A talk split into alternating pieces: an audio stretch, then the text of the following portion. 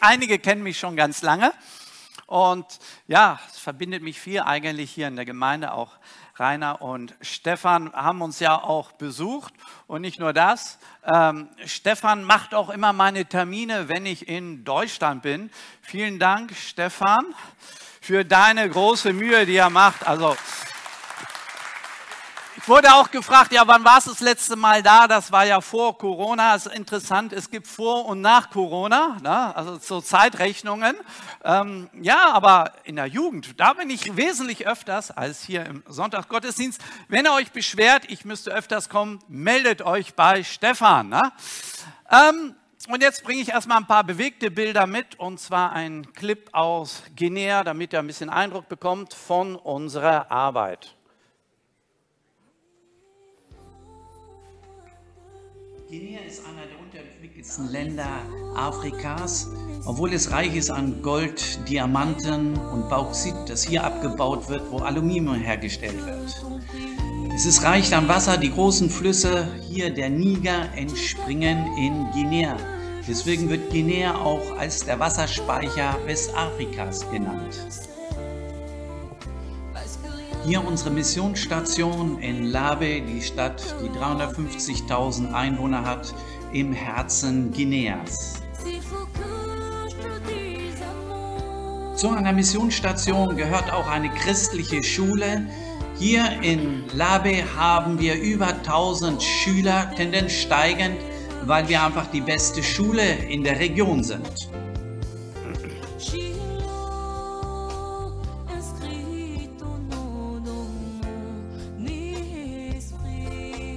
Da wir in Labe zurzeit keine Kirche bauen dürfen, wird unser Pausenhof umgebaut jeden Sonntag, um dort den Gottesdienst zu verbringen.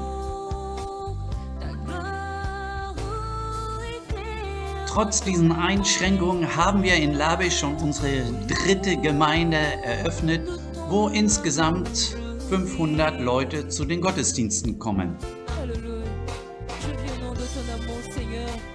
In den Gottesdiensten wird getanzt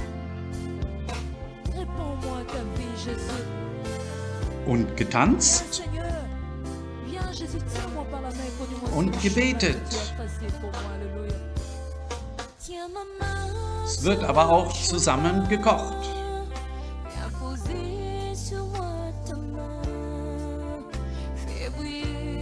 Ja, und gegessen.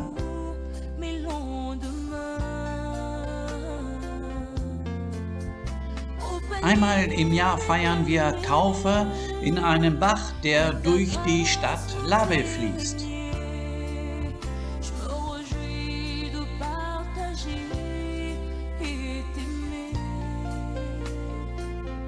Und dann sprechen wir noch eine Stunde lang über Jesus in unseren eigenen Radiosendungen.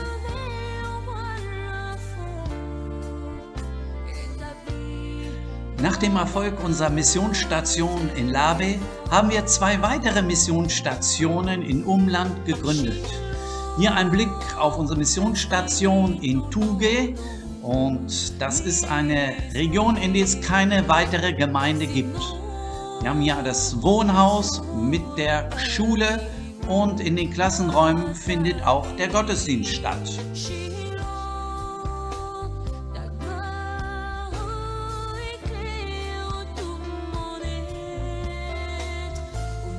Ein weiteres Problem in Guinea ist die Logistik, da es nur sehr wenige Teerstraßen gibt. Das meiste ist Piste.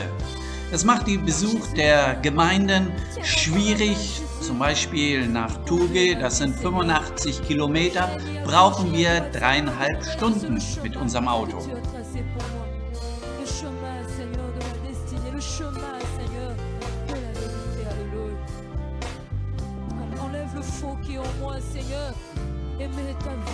Unser Arbeitsgebiet in Mittelguinea ist so groß wie Österreich. Als wir von 20 Jahren angefangen haben, gab es ganze 6 christliche Gemeinden hier.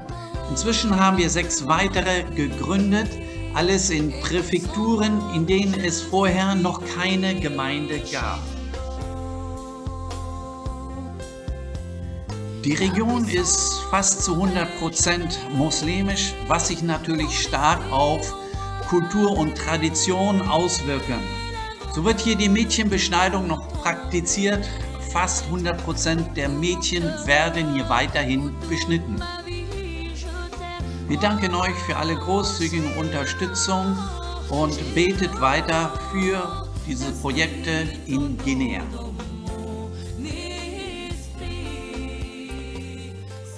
Ja, soweit.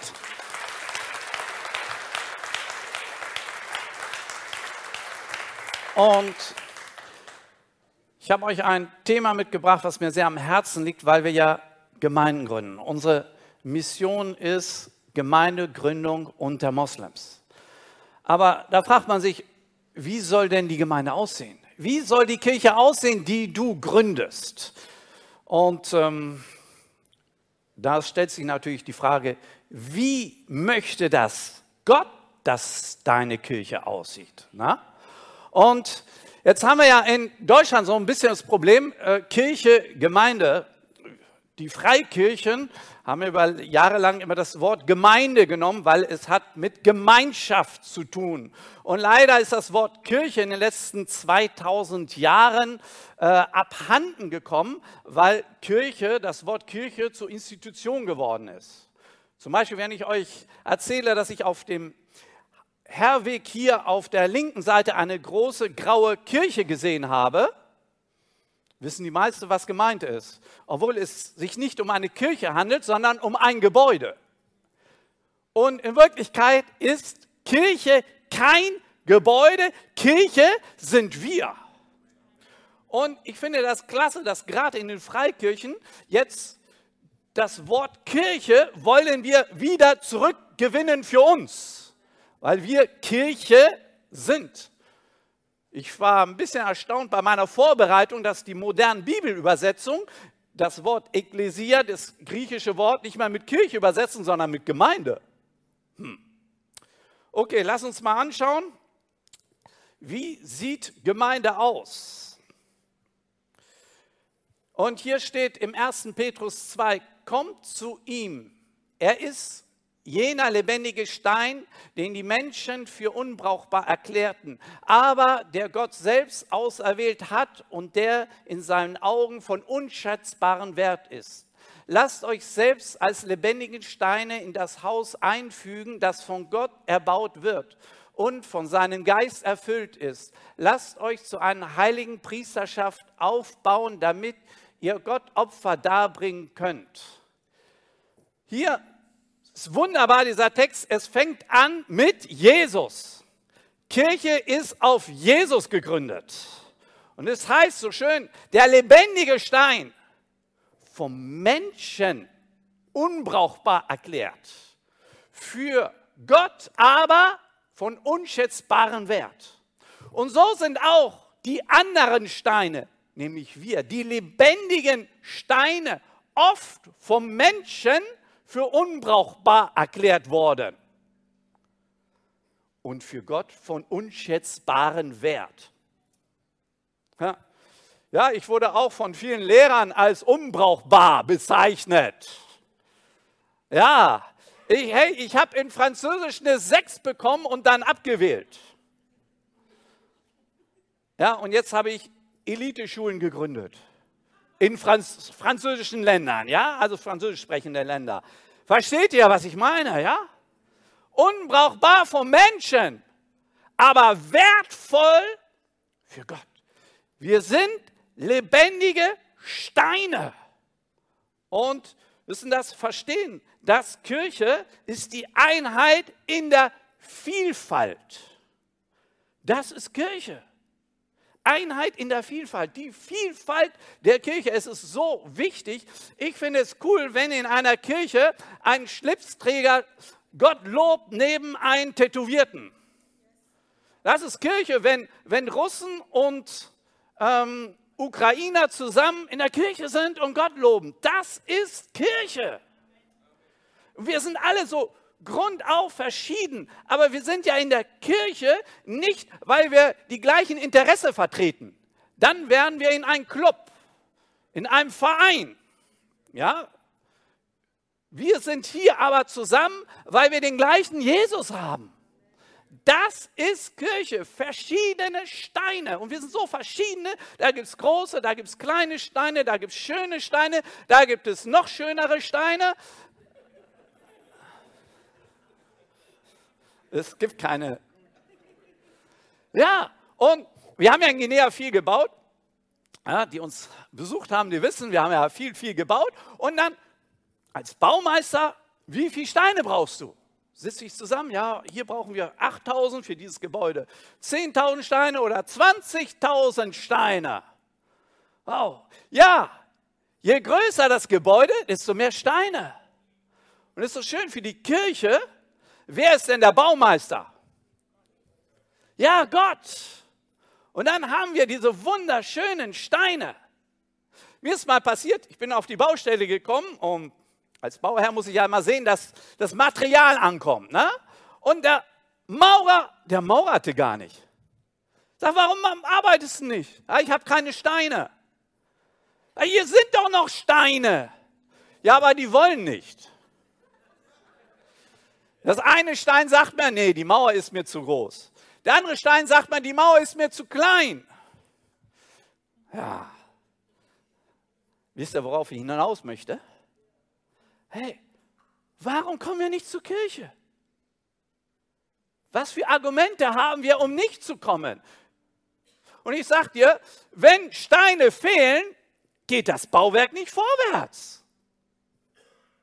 Und dann müssen wir halt ohne Steine bauen. Geht das?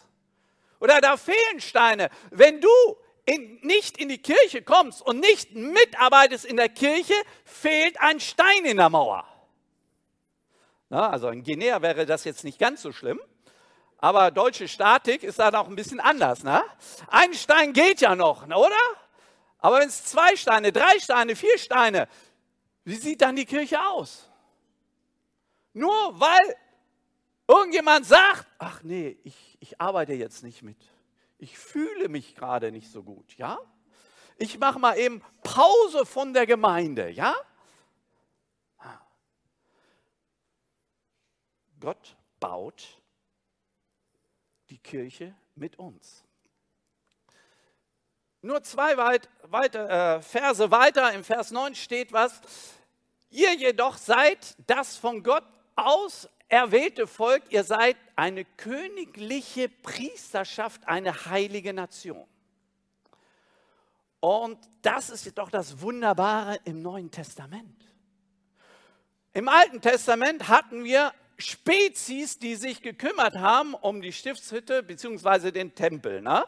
Der Stamm Levi, die Leviten, die mussten sich darum kümmern.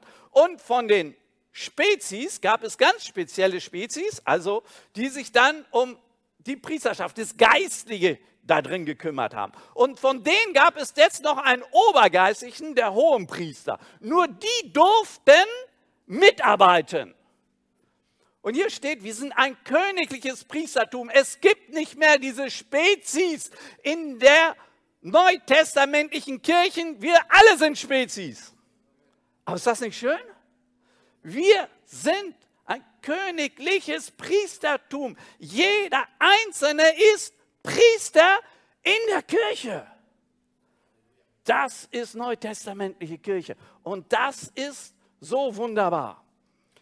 Wenn ich zu laut bin, müsst ihr einfach leiser stellen da oben. Ne? Ja, ich krieg, ab und zu kriege ich Beschwerden, wenn ich in Deutschland bin, dass ich zu laut bin. Ah, dann sage ich, dann dreht doch einfach leiser. Ne? Das war jetzt ernst gemeint, ja? Woran erkennt man eine Kirche des Neuen Testamentes? Und hier sind 3 Punkte, die mir gerade in den letzten Jahren so wichtig sind, dass viele Kirchen gibt, die es eben halt nicht machen. Die Kirche ist nicht fixiert auf den Leiter, den Pastor, den Pfarrer, der da vorne steht. Und leider gibt es so viele Kirchen, die fixiert sind auf den, der vorne steht. Da gibt es sogar Kirchen, da darf nur der vorne steht, das Abendmahl austeilen. Dass nur der vorne steht, der hat die Salbung für Kranke zu beten. Und ich weiß nicht was. Das ist nicht biblisch. Ich habe mal einen Mann Gottes kennengelernt, der hat uns besucht in Guinea Und dann durfte ich ihn besuchen in seiner Gemeinde in Frankreich. Und da hat er die Moderation gemacht, dann hat er den Lobpreis gemacht und dann hat er die Predigt gemacht. Ey, das imponiert mir nicht. Wenn einer immer alles macht, das imponiert mir nicht.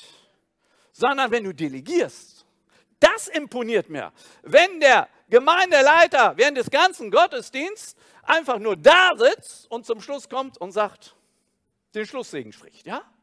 Das imponiert mir. Aber wie oft sind wir fixiert auf den, der vorne steht? Wir hatten eine liebe Schwester, eine Moslems-Konvertierte, die hatte auch diese Idee, ne? Immer wenn ich einen kenne in der Verwandtschaft, der krank ist, muss ich den zum Pastor bringen, ja? Bis ich das mitbekommen habe, habe ich was ganz Schlaues gemacht. Das passiert manchmal. Die brauchte das. Ich habe dann gesagt, habe meine Hände auf sie gelegt. Im Namen Jesus gebe ich dir jetzt die Autorität, mit den Kranken zu beten und von Jesus zu erzählen. Geh hin in der Kraft des Herrn. Die brauchte das. Ja, und seitdem geht die und legt die Hände auf und die Leute werden gesund. Sie müssen nicht mehr zu uns kommen. Und sie gewinnt die anderen Moslems für Jesus, anstatt sie mal zu mir zu bringen. Ja, das ist neutestamentliche Kirche. Wir haben keine Superspezies, die vorne sind. Ja? Und leider sind so viele Kirchen fixiert auf den, der vorne ist. Und sagen, ach, der macht es ja. Und irgendwo wird sich ausgeruht. Nach dem Motto, wenn es nicht läuft, dann ist es immer die Schuld von dem, der vorne ist. Zweites Problem. Die Kirche ist leider zu oft fixiert auf den Sonntagsgottesdienst. Jens, ich finde es sehr schön, dass du heute da bist. Und es ist wichtig, dass du sonntags in den Gottesdienst kommst. Das geistige Leben findet aber nicht im Gottesdienst statt, im Sonntagsgottesdienst, sondern in den Kleingruppen. Wenn du nur Sonntag in den Gottesdienst kommst, bist du für mich als Pastor Besucher. Kann sein, dass du jeden Sonntag uns besuchst, das ist sehr schön, aber dann bist du wirklich kein Gemeindemitglied, weil ein Gemeindemitglied arbeitet mit und geht in die Kleingruppen. Der Sonntagsgottesdienst ist wichtig. Das ist auch irgendwo so Tag der offenen Tür, wo du uns kennenlernen kannst, ja? Und wir bemühen uns auch um einen super Gottesdienst, der muss dann perfekt sein und Lobpreis und Technik und so weiter, das ist gut und schön. Aber das ist nicht Kirche. Wir hatten es ja während der Corona-Zeit erlebt, ne? Wo dann gesagt wird, kein Gottesdienst. Und viele haben so gelitten, weil alles fixiert wird auf den Sonntagsgottesdienst. Wir sind organisiert in zig Kleingruppen, ich weiß gar nicht, wie viele wir haben. Und da lief das Leben weiter. Das geistige Leben lief weiter. Und wir in Guinea durften uns noch treffen bis 20 Leuten in der Kleingruppe. Deswegen fand ich das nicht als Angriff auf die Kirche, dass gesagt wurde, kein Gottesdienst mehr. Ich fand das ein Angriff auf die Kirche, dass irgendwann nur noch gesagt wird, Kontaktbeschränkung, nur noch 2 Leute dürfen sich treffen oder 3. Das fand ich einen Angriff. Das geistige Leben ist in Kleingruppe, nicht am Sonntagsgottesdienst. Und der letzte Punkt, es ist logisch, ich habe es schon erwähnt, Kirche ist nicht das Gebäude. In Wirklichkeit ist dieses Haus nur da, um uns vor dem Regen zu schützen. Das ist der einzige Grund, ja? Ja, ich meine, es ist ja schön, dass wir einen Kaffee haben, dass wir Technik haben, dass wir uns hier zusammen dies und jenes, aber im Grunde genommen ist das alles nicht Kirche. Ja, das ist nicht Kirche. Das hilft uns in Organisation, aber das Gebäude ist nie Kirche. Das wichtigste Bibelvers über Kirche haben wir im Matthäus 16 das erste Mal, wo Jesus dieses Wort Ekklesia benutzt.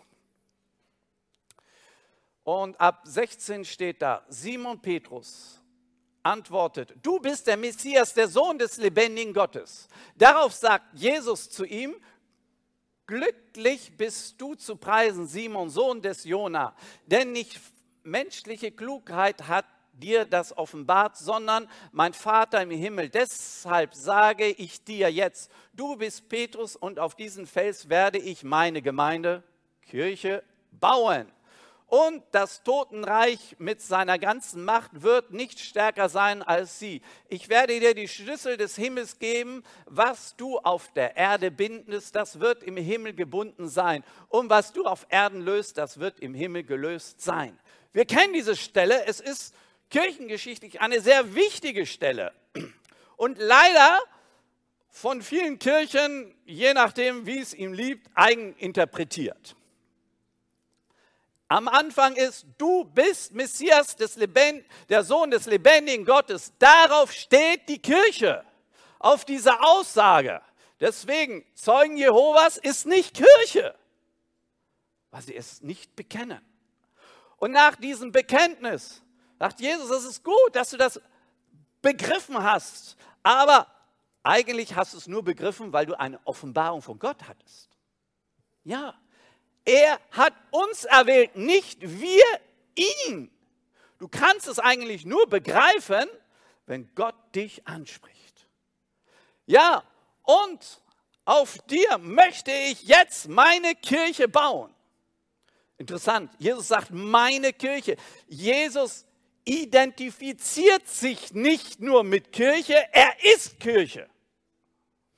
Als Saulus die Kirche verfolgt, sagt der Saulus, Saulus, warum verfolgst du mich? Wenn du Kirche verfolgst, verfolgst du Jesus als Person. Und er steht auf. Warum verfolgst du mich? Jetzt auf dich baue ich meine Kirche. Jetzt haben einige gedacht, wir bauen unser Kirchengebäude auf das Grab vom Petrus und nennen uns die allgemeine Kirche. Erstens ist ja mit Kirche kein Gebäude gemeint, ja? Der erste Fehler. Und zweitens glaube ich nicht, dass Jesus seine Kirche auf einen toten Jünger baut. Ja, das hat schon viel Ärger bereitet, dieses. Ne? Also, nein, worauf baut Jesus seine Kirche? Auf das Bekenntnis, du bist der Messias des lebendigen Gottes. Auf diese Bekenntnis baut Jesus seine Kirche. Und das Todesreich mit seiner ganzen Macht wird nicht stärker sein. Das Todesreich, wir haben Verfolgung, ja.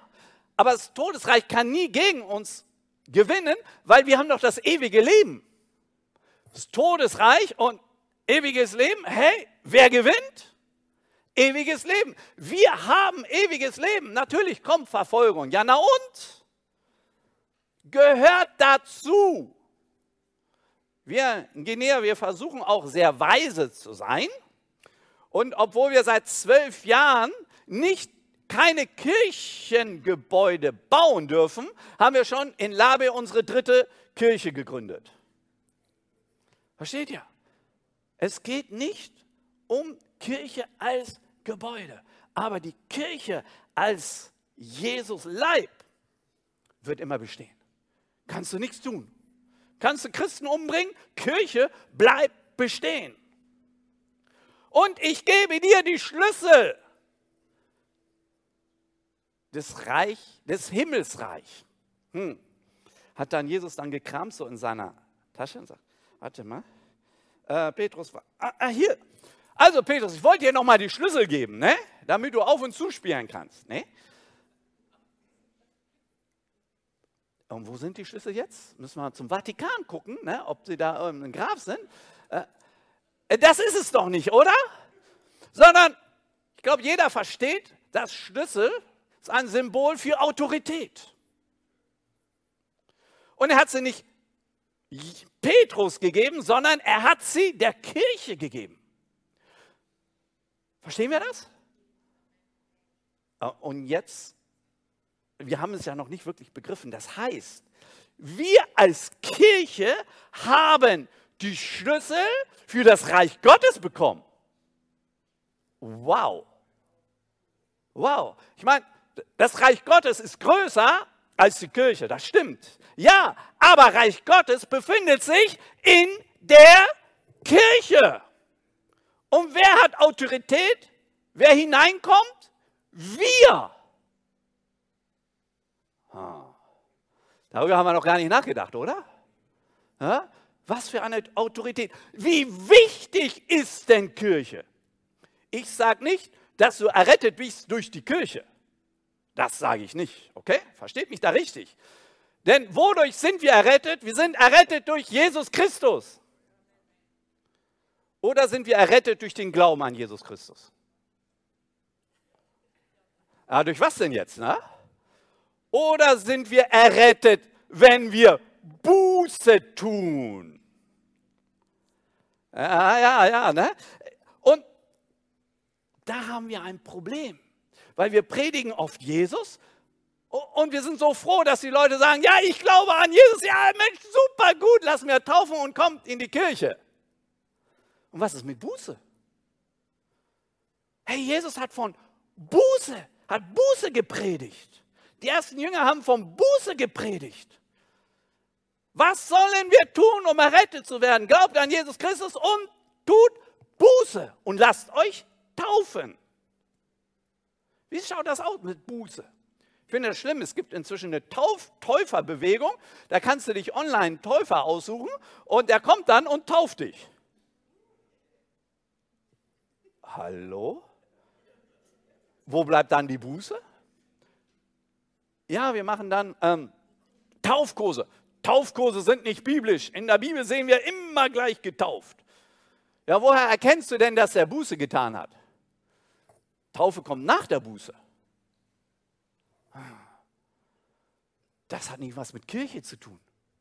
Ich erkenne, dass du Buße getan hast, wenn du in eine Kleingruppe aktiv bist. Dann kenne ich dich nämlich. Wenn du nur am Sonntag kommst, ich weiß nicht, was du die ganze Woche drüber machst, ja? Du kannst ja 2 Frauen haben und 3 Freundinnen. Wer weiß das schon, ne? Buße, es ist so wichtig. Kirche. Wenn wir verstehen, was Kirche bedeutet, Reich Gottes, dann werden wir auch ganz anders mit Kirche umgehen. Ich kann es nicht verstehen, dass einige sagen, ich mache jetzt mal Pause von der Kirche. Ich brauche mal eine Auszeit, lieber Pastor. Das hörst du manchmal. Ich komme nicht zur Kirche oder so. Livestream.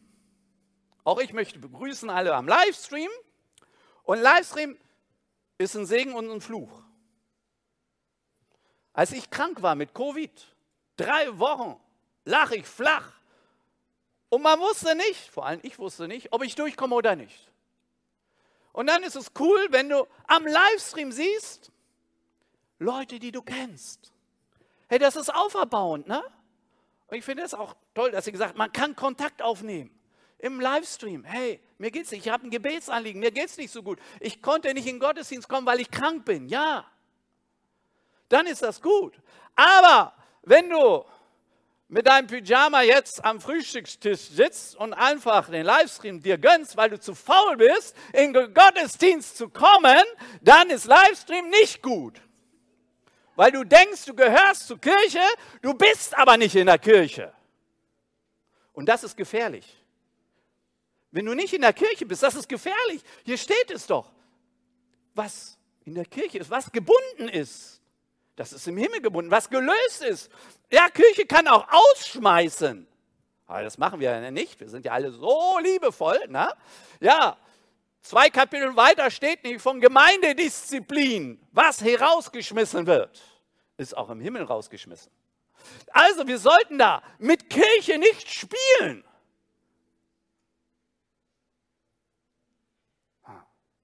Kirche. Wie seriös Kirche ist. Epheser 3, Vers 10. Doch jetzt sollen die Mächte und Gewalten in der unsichtbaren Welt durch die Gemeinde, die Kirche, die ganze Tiefe und Weite von Gottes Weisheit erkennen. Als ich das gelesen habe, ich war schockiert. Durch wen? Durch die Kirche. Hier beschreibt das Wort Gottes, was der den Einfluss der Kirche auf die unsichtbare Welt. Nicht du als Gläubiger, wenn du betest, das ist gut, mach Fürbitte und so weiter, das ist gut. Aber es steht hier, als Kirche haben wir einen Einfluss. Ich werde viel eingeladen, Seminaren, Mission gibt es ein aktuell heißes Thema. Wie bauen wir Gemeinde unter Moslems? Wie erreichen wir die Moslems? Wie sieht es aus? Wie können wir sie evangelisieren? Und da gibt es verschiedene Thesen. Inzwischen, nach 25 Jahren Einsatz, bin ich zu dem Schluss gekommen, die beste Art und Weise, überall auf der Welt zu missionieren, zu evangelisieren, ist Kirche gründen. Kirche gründen. Ich freue mich immer, wenn ich höre von Kirchengründung. Kirchengründung ist unheimlich stark, auch in der unsichtbaren Welt. Da geschieht was. Als Kirche haben wir Macht. Wir hatten öfter schon mal bürgerkriegsähnliche Zustände 2007 und selbst die Franzosen haben ein Flugzeug geschickt, um alle Ausländer zu evakuieren. Und keiner wusste, wie es weitergeht. Die Kirche hat gebetet und plötzlich hat's eine kleine Tür war offen und eine Lösung war da. Wenn wir unzufrieden sind mit den Zuständen in dieser Welt, in unserem Land, dann muss die Kirche beten. Und dann geschieht etwas. Immer, immer. Deswegen, wählen gehen ist ja ganz gut. In Frankreich wird heute ein Präsident gewählt, ob du das weißt oder nicht. Wählen ist gut, aber wichtiger ist beten. Wir bestimmen, wer der nächste Präsident wird, wenn wir beten. Der Einfluss der Kirche ist, wir selber haben ihn leider noch nicht verstanden. Zum letzten Vers komme ich, der das alles zusammenfasst. In Hebräer 10, 24. Und weil wir auch füreinander verantwortlich sind, wollen wir uns gegenseitig dazu anspornen, einander Liebe zu erweisen und Gutes zu tun. Deshalb ist es wichtig, dass wir unsere Zusammenkünfte nicht fernbleiben, wie einige sich das angewohnt haben, sondern dass wir einander ermutigen und das umso mehr wir ihr selbst feststellen könnt, der Tag näher rückt, an dem der Herr wiederkommt. Es wird viel geredet von, der Herr kommt ja wieder, von der Endzeit und so weiter. Wir verstehen, dass wir da näher rücken. Und es wird umso wichtiger, dass wir es verstehen, was Kirche ist. Und weil wir auch füreinander verantwortlich sind. Hallo? Weißt du das, dass wir füreinander verantwortlich bist? Weißt du, dass du verantwortlich bist für deinen Nachbar, wo du sitzt oder von denen, der da drüben? Wir sind verantwortlich füreinander. Und das wollen wir nicht. Wir wollen nicht verantwortlich sein für jemanden. Verbindlichkeit. Oh Mann, was ist denn das? Die Bibel sagt, wir sind verantwortlich füreinander. Deswegen Kleingruppen. Wenn du nur am Sonntag kommst, dann ist keiner für dich verantwortlich. In den Kleingruppen können wir da sehen, wie geht es dir? Wie geht es deiner Ehe? Wie geht es deinen Kindern? Wir sind verantwortlich füreinander. Und wenn irgendwas nicht stimmt, ach, weißt du, ich habe Probleme in der Ehe, ich glaube, ich mache Schluss. Oder du ziehst mit deiner Sekretärin zusammen. Da haben wir die Verantwortung, dazu sagen, das ist nicht okay. Oh Bruder, jeder soll doch sein eigenes Leben leben. Ne? Wir sollen doch nicht richten. So ein Quatsch, wo steht das denn? Wir sollen nicht richten, die in der Welt sind. Aber unter uns bist du verantwortlich für deinen Bruder und für deine Schwester. Und das geht nur in Kleingruppen. Jemand hat mir gesagt, wo fängt denn das an und wo hört denn das auf? Ja, ich fand das gut, die Frage. Ne? Ich sag dir, wo es anfängt. Wenn du mit mir Auto fährst, ja, und ich anfange und sage, dieser Idiot da vorne, warum bremst der jetzt? Ne? Dann darfst du sagen, lieber Martin, Geduld ist eine Geistesfrucht, wo du noch wachsen musst, ja?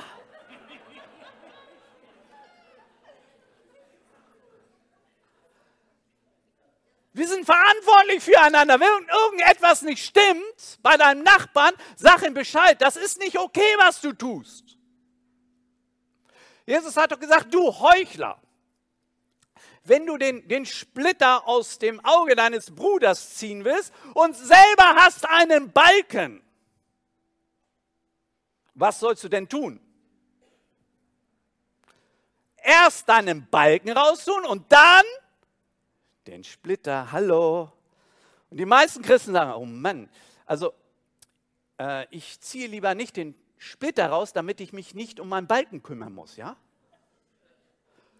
Ey, so ticken so viele, ne? Es heißt aber, wenn wir aufeinander verantwortlich sind, aufeinander aufpassen, musst du selber sehen, dass dein Leben in Ordnung ist. Wenn du Heiligkeit den anderen sagst, hey, dein Lebensstil muss heiliger werden, geht das nur, wenn dein eigener Lebensstil heiliger wird. Das ist Kirche. Und leider haben wir das verlernt. Wir wollen es nicht, dass man uns was sagt. Und deswegen kommen viele nicht zur Versammlung. Der Vers ist ja nun schon 2000 Jahre alt, hat sich nicht viel verändert. Mensch, Mensch, Mensch. Ja. Sei mal Pastor, da hast du Ärger. Du. Und wir predigen und wir wollen es wieder predigen. Wir sind untereinander verantwortlich. Es ist nicht der Pastor, der es tut. Der schauen muss, wer ist denn da heute und wer ist nicht da. Ja? Untereinander, in einer Kleingruppe. In deiner Kleingruppe, wer ist denn heute nicht in den Gottesdienst gekommen? Bitte ruf ihn an, das ist deine Verantwortung. Einer in der Kleingruppe ist krank. Im Krankenhaus. Es ist deine Verantwortung, dahinter zu gehen. Und sag, wie schaut es aus? Das ist Kirche. Das ist das Reich Gottes. Und da müssen wir wieder hin. Ich weiß, für viele war das jetzt nichts Neues. Aber ich denke, einige, der Herr segne dich. Aber ich denke dir, einige, es ist schön, dass du am Sonntag kommst und regelmäßig am Sonntag kommst. Aber warum nicht in den Kleingruppen? Hey, war da eben gesagt, das Stadtfest steht an. Es ist eine Schande, dass man da noch fragen muss, wer kommt. Da stimmt irgendetwas nicht. Ihr müsst es so sein, so wie Mose gesagt hat, hey, wir haben viel zu viel, nimmt es wieder zurück. Das ist Kirche. Es steht an etwas. Hey, wir als Kirche haben gesagt, wir engagieren uns. Wir als Kirche heißt alle. Lasst uns aufstehen und beten.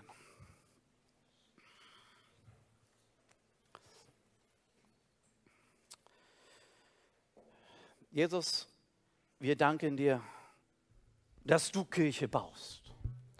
Dass du jetzt gerade Kirche baust.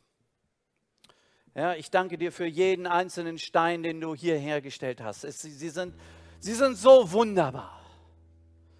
Ja, ich möchte beten für diejenigen, die nicht wissen, dass sie wunderbar sind. Die verletzt wurden von Menschen. Und die denken, Menschen können mich nicht gebrauchen, so kann mich Gott auch nicht gebrauchen. Es ist eine Lüge des Teufels. Ich möchte dich jetzt freisetzen davon. Freisetzen, dem Herrn zu dienen. Er hat dich wunderbar gemacht. Er möchte dich benutzen.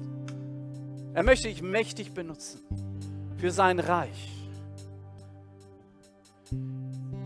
Jesus, ich danke dir für jeden Einzelnen. Ja, und du siehst, es sind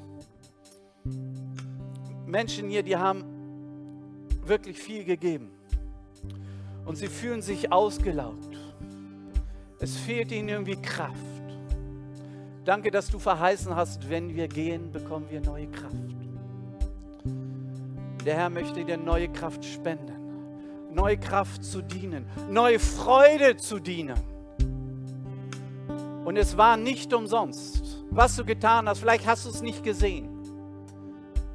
Der Herr sagt, und ich habe es doch benutzt, um Gutes zu tun, um Großes zu tun. Halleluja, danke Jesus. Ich danke dir, Jesus.